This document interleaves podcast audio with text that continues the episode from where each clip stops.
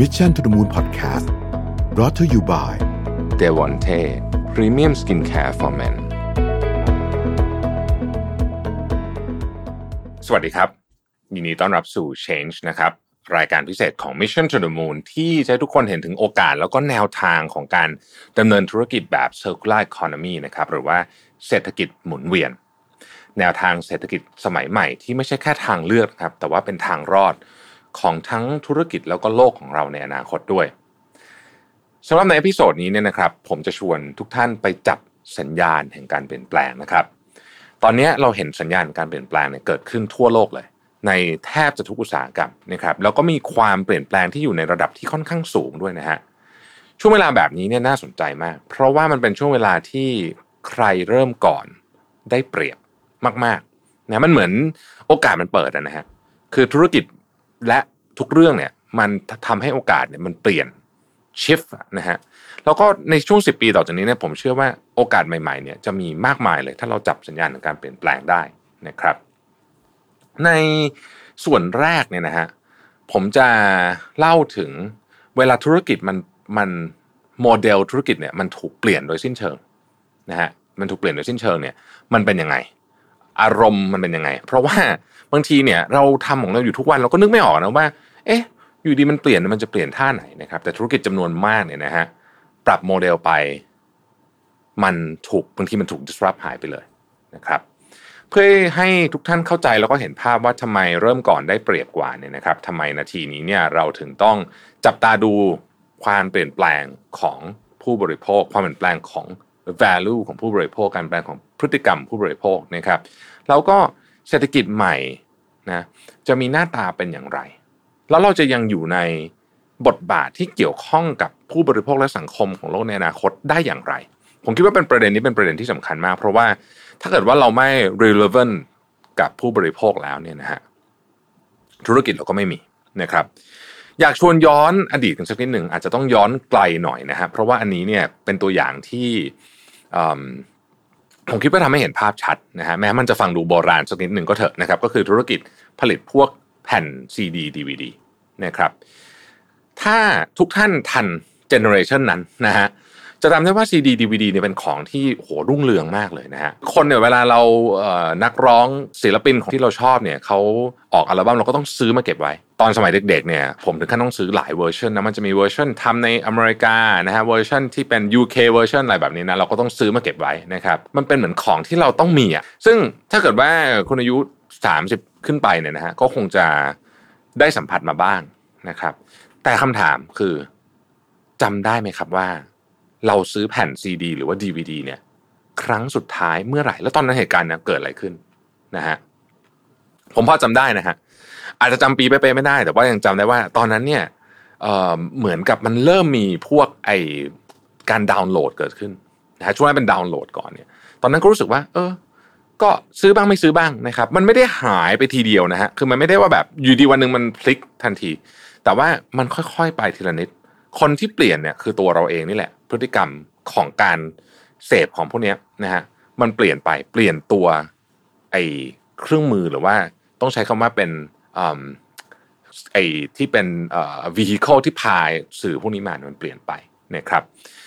ในช่วงทศวรรษที่ผ่านมาเนี่ยการเข้ามาของเทคโนโลยีเนี่ยนะฮะก็เปลี่ยนพฤติกรรมของคนจริงๆนะนะเล่าในกรณีของ CD DVD นะครับทั้งเรื่องดูหนังฟังเพลงนะฮะทีนี้ มันเปลี่ยนยังไงนะครับ สิ่งที่มันเปลี่ยนก็คือว่าคราวนี้เราสามารถที่จะสนับสนุนผลงานแล้วก็รับฟังหรือว่ารับชมนะครับ สื่อต่างๆเหล่านี้เนี่ยผ่านทางช่องทางดิจิทัลได้แล้วนะฮะแล้วก็ทำให้แผ่น CD DVD เนี่ยจากที่มันเคยเป็นของต้องมีนะของมันต้องมีเนี่ยอาจจะกลายเป็นของที่ไม่จำเป็นอีกต่อไป แต่อย่างที่บอกนะครับมันไม่ได้เกิดขึ้นแบบภายในวันนี้ปุ๊บเปลี่ยนทันที ธุรกิจ แผ่น CD DVD เนี่ยค่อยๆล้มหายตายจากไป ผมขอเน้นว่ามันเป็นช่วงเวลาที่มีความมันมี grace period อะคือมันไม่ได้หายไปสักทีเดียวในทันทีนะครับแล้วมันก็ส่งผลกระทบไปยังร้านเช่านะฮะร้านขายแผ่นอะไรพวกนี้เนี่ยนะฮะจนในที่สุดธุรกิจพวกนี้ทั้งหมดเลยเนี่ยนะฮะทั้งเช่าทั้งขายอะไรเนี่ยกลายเป็นเพียงความทรงจำรวมถึงเครื่องเล่นด้วยคำถามคือว่าวันนี้เนี่ยยังมีใครมีเครื่องเล่น DVD อยู่ที่บ้านไหมผมเชื่อว่ามีนะฮะแต่ว่ามันคงจะอยู่ในตู้ที่ไหนสักแห่งหนึ่ง เพราะว่าตอนนี้เนี่ยเรามีเพียงแค่ smart TV ไม่ต้องมีกล่องอะไรเลยด้วยซ้ำเนี่ยนะครับถ้าเกิดว่าเราทีวีเรามันเป็น smart TV มันก็เล่นได้ทุกอันอยู่แล้วนะครับพอธุรกิจหนึ่งมันล้มหายตายจากไปธุรกิจ CD DVD พวกนี้นี่จริงๆเป็นธุรกิจใหญ่มากนะฮะมันล้มหายตายจากไปเนี่ย อีกธุรกิจหนึ่งมันก็ขึ้นมาแทน แล้วก็เฟื่องฟูมากๆก็คือธุรกิจสตรีมมิ่ง นะฮะตัวอย่างสตรีมมิ่งเนี่ยปัจจุบันนี้มันมีเยอะมากเลยเนี่ยนะฮะอ่า Netflix เนี่ยก็แน่นอนอันหนึ่งสตรีมมิ่งนะครับ Disney Plus นะฮะ Amazon Prime HBO Go แล้วก็โอ้เยอะมากนะครับเออแต่ว่า Netflix นี่น่าจะเป็นคนเริ่มต้นคนแรกนะที่ทำให้เรารู้รู้จักคำว่าสตรีมมิ่งนะครับณเวลานั้นเนี่ยคนก็ยังงงๆอยู่นะกับโมเดลของ Netflix นะครับว่าเอ๊ะไอแพลตฟอร์มดูหนังแบบจ่ายเงินเนี่ยนะมันจะอยู่รอดไหมในในยุคที่เว็บ หนังเถื่อนมันเยอะมากช่วงนั้นนะเว็บหนังเถื่อนเยอะมากๆเลยนะฮะเยอะมากจริงๆนะครับ แต่ว่า retesting เนี่ยกลับมองเห็นโอกาสที่ซ่อนอยู่ในความท้าทายของตลาดหนังในยุคนั้น ซึ่งมันเป็นยุคเปลี่ยนผ่านมันมีความแบบยังมี DVD อยู่ แต่มันก็มีเว็บหนังเถื่อนให้โหลดด้วยอะไรแบบนี้นะฮะ Netflix เนี่ยเขามองภาพใหม่ จริงอยู่ Netflix เดิมทีก็ให้เช่า DVD นะครับนะเพียงแต่ว่าเป็นการส่งทางไปรษณีย์เท่านั้นเองไม่ได้มีร้านทีนี้ Netflix เขาเห็นโอกาสว่าโอเคอะมัน CD DVD มันคงมันไม่ค่อยดูกันละนะฮะเพราะฉะนั้นเนี่ยเราจะทำยังไงให้เรายังขายของได้ โดยที่ไม่มีไอตัวของพวกนี้นะครับเขามองเห็นโอกาสเขามองเห็นโอกาส โดยการเขาเปลี่ยนจาก product CD DVD นี่ถือว่าเป็น product นะฮะ product centric คือการโฟกัสที่ตัว product ทำยังไงจะ deliver CD DVD ให้คนได้เนี่ย เอาใหม่ไม่เอาละ เป็น user centric แทนนะครับ อันนี้ต้องบอกว่ามันเป็นวิธีการเปลี่ยน business model เลยนะฮะเพราะว่าสมัยก่อนเนี่ยคุณจ่ายเงินดูหนังเนี่ยคุณจ่ายตามจำนวนเรื่องที่คุณดู ก็คือการเช่า DVD นะฮะคุณเช่าหนึ่งเรื่องเอ่อมันก็อาจจะราคาสมมติ 30 บาทอะไรแบบนี้ใช่ไหมเช่าเอ่อจ่ายตามจำนวนเรื่องที่คุณดูนะครับแต่ Netflix เนี่ยเขาก็ไปทำความเข้าใจกับลูกค้าใหม่นะด้วยเทคโนโลยีที่เปลี่ยนไปด้วยความต้องการที่เปลี่ยนไปเนี่ยเขาก็ไปแก้ปัญหา pain point จริง ๆ ไม่ใช่เฉพาะของฝั่งลูกค้านะครับ เป็นของฝั่งผู้ผลิตด้วยนะฮะเพราะฉะนั้นทั้งผู้ผลิตและผู้เสพสื่อบันเทิงเนี่ยทำยังไงจะทำให้มันตอบโจทย์ได้ทั้งสองข้างเขาเลยบอกว่าเอางี้แล้วกัน เราให้คนที่เป็นลูกค้าเนี่ยสามารถจะเสพความบันเทิงได้อย่างจุใจเลยนะครับ จะดูซีรีส์อะไรไม่ต้องมาสนใจอะไรทั้งนั้นนะว่ามันจะมีกี่ตอนตอนละเท่าไหร่กี่บาทไม่ต้องสนใจนะฮะแล้วเราจะมีหนังฝีที่คุณแบบมโหฬารเลยนะครับเป็น subscription model จ่ายเงินเป็นรายเดือนรายปีอยากดูเท่าไหร่ดูไปเลย นะครับโมเดลนี้ในสมัยก่อนเนี่ยถือว่าค่อนข้างใหม่มากเลยนะฮะแล้วก็คำถามก็คือว่าทำไมถึงทำไมมันถึงตอบโจทย์ เพราะว่าคนจำนวนมากก็คิดว่า เออ ถ้าจ่ายเป็นแบบนี้เนี่ยนะฮะเขารู้สึกมันคุ้มดีนะฮะมันก็คือมันก็คือคล้ายๆ กับการกินบุฟเฟ่นั่นเองนะฮะคล้ายๆ อารมณ์แบบนั้นนะครับ ทีนี้โมเดลของ Netflix เนี่ยไม่ใช่แค่ตอบโจทย์ฝั่งคนดูนะ ผู้ผลิตก็ชอบเหมือนกันบอกเฮ้ยบางอย่างเนี่ยมันมันไม่ต้องไปใส่แผ่นใส่อะไรนะฮะแล้วก็ต้องโปรโมทต้องอะไรวุ่นวายหมด อันนี้อัปโหลดผ่านสตรีมมิ่งจบเลยโอเค ไม่ใช่ผู้ผลิตหนังทุกคนที่จะชอบโมเดลนี้นะฮะเราก็เคยมีการถกเถียงกันในประเด็นนี้ เรื่องว่าฮอลลีวูดเป็นยังไงบ้างหลังจากที่มีสตรีมมิ่งมาแต่ว่าตอนนี้เทรนด์ของโลกเนี่ยมันไปทางนั้น เพราะฉะนั้นเราจะเห็นว่าพอมีเรื่องหนึ่งเนี่ยมันเกิดขึ้นมันถูก disrupt ไป มันมีโอกาส คนที่มองเห็นโอกาสนั้นนะครับแล้วก็เริ่มสร้างมันก่อน ก็จะยึดพื้นที่ได้มากที่สุด นะครับปัจจุบันนี้แน่นอน Netflix มีคู่แข่งที่น่ากลัวหลายคนทีเดียว แต่ว่าเขาก็ยังคงเป็นธุรกิจที่ทุกคนต้องบอกว่าเป็น pioneer ในเรื่องนี้นะครับแล้วก็สามารถที่จะจับจังหวะได้ถูกเวลาจริง ๆ นะครับ แต่แม้กระทั่งตัว Netflix เองเนี่ยก็ต้องมองใน wave ต่อไปนะว่า เอ๊ะไอ entertainment เนี่ยมันจะไปยังไงต่อนะครับหนังเพลงต่างๆ พวกนี้เนี่ยพอมันมี VR AR เข้ามาแล้วเนี่ย เอ๊ะ เกมมันจะเปลี่ยนอีกหรือเปล่านะครับ เป็นที่มาของข้อที่ 2 ที่ผมอยากจะชวนคุยก็คือว่ากติกาของธุรกิจที่เปลี่ยนไปนะครับ เวลามันเปลี่ยนเนี่ยนะฮะตัวกติกาธุรกิจเนี่ยมันเป็นมันเป็นมันไม่ได้เปลี่ยนแค่นิดเดียวนะฮะมันจะเป็นมันจะเป็นระบบนิเวศหรือถ้า eco ecosystemนะครับ ecosystem มันจะเปลี่ยนหมด ecosystem ก็คือว่าเอ่อคนทั้งหมดที่เกี่ยวข้องตั้งแต่ผู้ซื้อผู้ขายและคนที่อยู่ตรงกลางทั้งหมดเนี่ยจะมีอะไรบางอย่างเปลี่ยนไปนะครับ ปีหน้าปี 2022 เนี่ยสิ่งที่เราจะได้ยินมากขึ้นแน่นอนก็คือคำว่า circular economy อันนี้มาแน่นอนเลยนะฮะเห็นได้จากที่คณะกรรมาการยุโรปนะครับหรือว่า European Commission เนี่ยได้ประกาศแผนการสนับสนุนเป้าหมาย Net Zero ในปี 2050 นะฮะสหภาพยุโรปเนี่ยเขาบอกว่าเขาจะปล่อยแก๊สเรือนกระจกสุทธิเป็นศูนย์นี่คือเป้าหมาย เพื่อ ทำให้อุณหภูมิของโลกเนี่ยเพิ่มไม่เกิน 1.5 ถึง 2 องศาเซลเซียส แล้วก็มีการออกมาตรการที่เรียกว่า Carbon Border Adjustment Mechanism หรือว่า CBAM ภาษาไทยคือมาตรการการปรับราคาคาร์บอนก่อนข้ามพรมแดนของสหภาพยุโรปนะครับเขาทำมาเพื่อกำหนดราคาสินค้านำเข้าบางประเภทนะครับ เพื่อป้องกันไม่ให้สินค้าที่ในกระบวนการเนี่ยมันปล่อยก๊าซเรือนกระจกสูงเนี่ยเข้ามาในประเทศสมาชิกของ EU ได้นะฮะเราจะเห็นว่าพอกติกาแบบนี้เปลี่ยนปุ๊บเนี่ยนะฮะ คนที่ทำธุรกิจที่อยู่ในธุรกิจคาร์บอนต่ำนะฮะ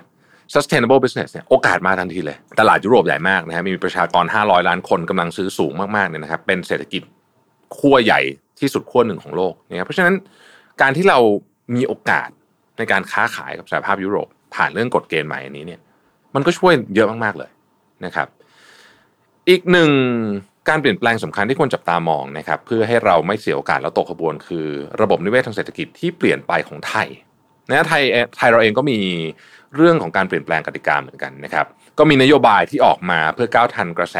การพัฒนาของนานาประเทศนะฮะเราเรียกนโยบายนี้ว่านโยบาย BCG Economy นะครับเป็นโมเดลเศรษฐกิจที่จะเป็นนกลไกสำคัญ ในการทำให้เศรษฐกิจไทยฟื้นตัวและเติบโต อีกทั้งยังช่วยสร้างคุณภาพชีวิต ให้กับคนในสังคม แล้วก็สร้างความยั่งยืนของทรัพยากรได้นะครับคำถามก็คือว่า ABCG เนี่ยมันแตกต่างจาก Thailand 4.0 ยังไงนะฮะคำตอบคือ BCG เนี่ยจะมาเป็น how หรือว่าวิถีที่จะทำให้ประเทศของเราเนี่ยนะครับก้าวหน้าไปยังเป้าหมาย 4.0 ได้เร็วขึ้นนั่นเองนะครับ โดยความพิเศษของ BCG คือการสร้างเศรษฐกิจจากจุดแข็งของประเทศไทยในด้านความหลากหลายทางชีวภาพและวัฒนธรรม โดยใช้เทคโนโลยีและองค์ความรู้สมัยใหม่เข้ามาบูรณาการ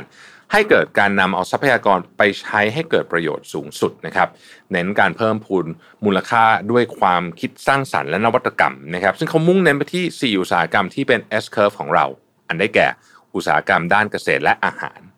พลังงานและวัสดุ สุขภาพและการแพทย์ รวมถึงการท่องเที่ยวและบริการด้วยนะครับ นอกจากนี้เนี่ย BCG ยังเชื่อมการพัฒนาประเทศให้เข้ากับทิศทางการพัฒนาของโลกด้วยนะครับ โดยเป็นโมเดลที่สอดคล้องกับเป้าหมายการพัฒนาอย่างยั่งยืนขององค์การสหประชาชาตินะครับก็คือ UN Sustainable Development Goal นะครับคุณผู้ฟังจะเห็นว่าระบบเศรษฐกิจใหม่ นับจากนี้เป็นต้นไปเนี่ยเราไม่สามารถคำนึงถึงแค่เพียง wealth กำไร ความมั่งคั่งอย่างเดียวละนะครับ เราต้องคำนึงถึงคุณภาพสังคม ระบบนิเวศ และความยั่งยืน เพราะทุกอย่างมันเชื่อมโยงกันหมด นะครับ มันจึงจำเป็นเลยที่เราจะต้องคิดในเชิงระบบ และจะเอาเพียงกำไรอย่างเดียวเนี่ย อันนี้อยู่ไม่ได้แน่ๆนะครับ อยู่ไม่ได้แน่ๆแล้วมันสำคัญมากจริง ๆ เพราะว่าวันนี้เขาเริ่มกันแล้วจริง ๆเขาเริ่มกันแล้วจริง ๆ นะครับ เพราะฉะนั้นถ้าเราต้องคิดเชิงระบบนะฮะเพื่อให้ธุรกิจเราเติบโตได้นะครับ เราก็จะสามารถที่จะเข้าใจถึงการจัดสรรทรัพยากรกระบวนการในการที่เรานำทรัพยากรมาใช้ และทำยังไงให้มันเกิดเซอร์คูลาขึ้นในซิสเต็มทั้งหมดนี้นะครับนอกจากเหตุผลเรื่องนโยบายทั้งในและต่างประเทศแล้วเนี่ยธุรกิจที่ก้าวสู่เส้นทาง BCG ก็ยังมีโอกาสที่จะได้รับการสนับสนุนเป็นพิเศษด้วยนะครับ ก็อย่าลืมนะครับว่ารัฐบาลเนี่ยนะฮะเวลาต้องการที่จะผลักดันมาตรการเนี่ยนะครับ อะไรก็ตามเนี่ยที่ผ่านมาในอดีตทั้งหมดรวมถึงในอนาคตเนี่ยก็มีแนวโน้มที่จะต้องออกเขาใช้คำว่า incentive อ่า incentive ก็คือการสนับสนุนนี่แหละนะฮะอาจจะเป็นเอ่อเรื่องภาษีเรื่องต่างๆนานานะครับอย่างกรณีของ BCG เนี่ยอาจจะมีเรื่องของสิ่งที่เรียกว่า Green Finance หรือว่า Green Capital นะฮะตลอดจนมาตรการทางภาษีสำหรับการลงทุนเพื่อธุรกิจที่คำนึงถึงความยั่งยืน เป็นมิตรต่อสิ่งแวดล้อมนะครับและกลุ่มนักลงทุนเนี่ยก็สนใจพวกนี้มากขึ้นด้วยนะฮะเพราะนักลงทุนมองว่ามันไม่ใช่แค่เรื่องของการรักโลกอย่างเดียว แต่ว่าความยั่งยืนเนี่ยมันช่วยให้ธุรกิจ สามารถจัดการกับความเสี่ยงได้มากขึ้น แล้วที่สำคัญที่สุดก็คือว่าผู้บริโภคยุคใหม่ รัฐบาลยุคใหม่พูดง่ายคือสังคมยุคใหม่ เรียกร้องเรื่องนี้ เรียกร้องเรื่องนี้ เพราะฉะนั้นใครที่ทำได้ ก็มีโอกาสที่จะสร้างผลตอบแทนในระยะยาวได้ดีขึ้นนั่นเองนะครับ นี่จึงเป็นโอกาสที่ผมอยากชี้ให้เห็นว่าหากเราเริ่มก่อน เริ่มก้าวก่อนนะฮะผู้เล่นในน่านน้ำนี้ตอนนี้ยังมีไม่มากนะครับ แต่นี่นอนใจและช้าไม่ได้นะฮะเพราะว่าทุกคนก็เริ่มเห็นแล้วว่าเฮ้ย อันนี้เป็นสิ่งที่ต้องไป แล้วต้องบอกว่าการเปลี่ยนครั้งนี้เนี่ยยังทำให้เราสามารถได้ผู้บริโภคกลุ่มที่เขาต้องการเรื่องนี้ กลุ่มที่เขาเห็นความสำคัญของเรื่องนี้นะครับโดยเฉพาะกลุ่มคนรุ่นใหม่ ซึ่งต้องบอกว่าเวลาจะเลือกใช้เลือกซื้อสินค้าหรือบริการอะไรต่างๆเนี่ยเรื่องนี้เป็นประเด็นที่สำคัญมาก ที่คนรุ่นใหม่เนี่ยนะครับที่จะมาเป็นกำลังซื้อสำคัญเนี่ยนะให้ความสำคัญอย่างยิ่งนะครับ โดยเฉพาะคน Gen Z เนี่ยนะฮะที่ในอนาคตเนี่ยจะเข้ามามีบทบาทของ ตลาดของผู้บริโภคผู้ซื้อเนี่ยประมาณสัก 40 กว่าเปอร์เซ็นต์นะครับคนกลุ่มนี้เขามีความเป็น global citizen นะฮะเขาเติบโตมาเป็น digital native นะฮะเติบโตมาก็มีอินเทอร์เน็ตใช้เลยนะฮะเขาเข้าถึงข้อมูลได้อย่างรวดเร็วแล้วก็ไร้ขีดจำกัด เขาตระหนักถึงสิ่งที่ใหญ่กว่าตัวเอง โดยเฉพาะปัญหาเรื่องสังคมและสิ่งแวดล้อมนะครับเขาเข้าใจดีว่าตอนนี้เนี่ยเรื่องของสิ่งแวดล้อมเนี่ยมันผมใช้คำว่าเป็น clear and present danger นะก็คือว่ามัน มันเป็นสิ่งที่ถ้าไม่จัดการเนี่ย มันมันค่อนข้างที่จะมีผลที่จะเสียหายเนี่ยได้รุนแรงมากนะครับเขาเติบโตมาในสังคมและสิ่งแวดล้อมที่มีการเปลี่ยนแปลงอย่างรวดเร็ว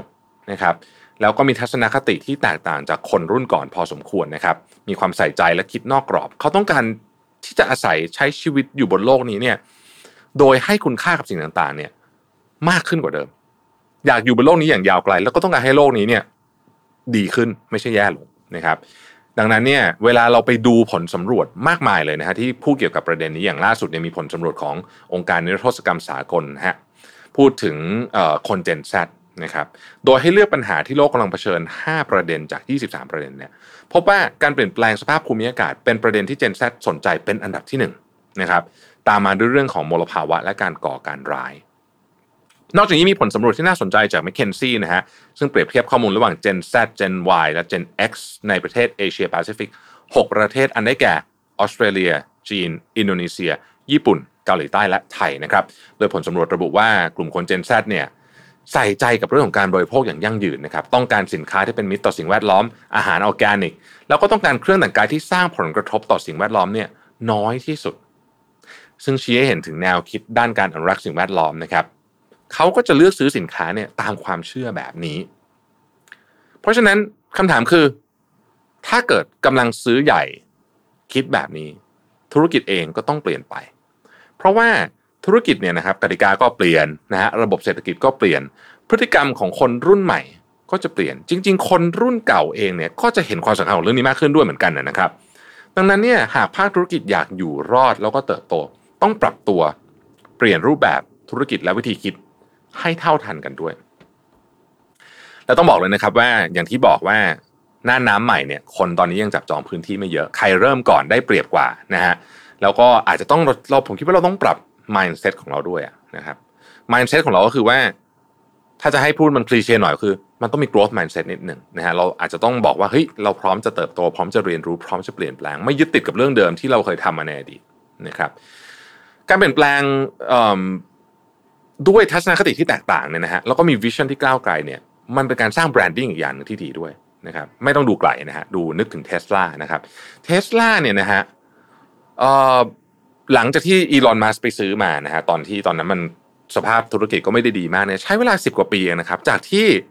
เรียกว่าไม่มี market share เลยนะฮะบริษัทกำลังจะล้มละลายเนี่ยนะฮะตอนนี้เทสลาเนี่ยมูลค่าบริษัทเป็นอันดับหนึ่งของโลกนะครับ แล้วก็แซงหน้าบริษัทที่เป็น รถที่เคยทำรถยนต์สันดาปภายในเนี่ยนะไปหลายเท่าตัวนะครับมูลค่าบริษัทเป็นอันดับหนึ่งของโลกไม่น่าเชื่อนะฮะต้องบอกว่าเป็นตำนานเลยทีเดียว หากพูดถึงรถยนต์ไฟฟ้า ซึ่งตอนนี้มีแบรนด์โอเยอะมากเนี่ยแต่ว่า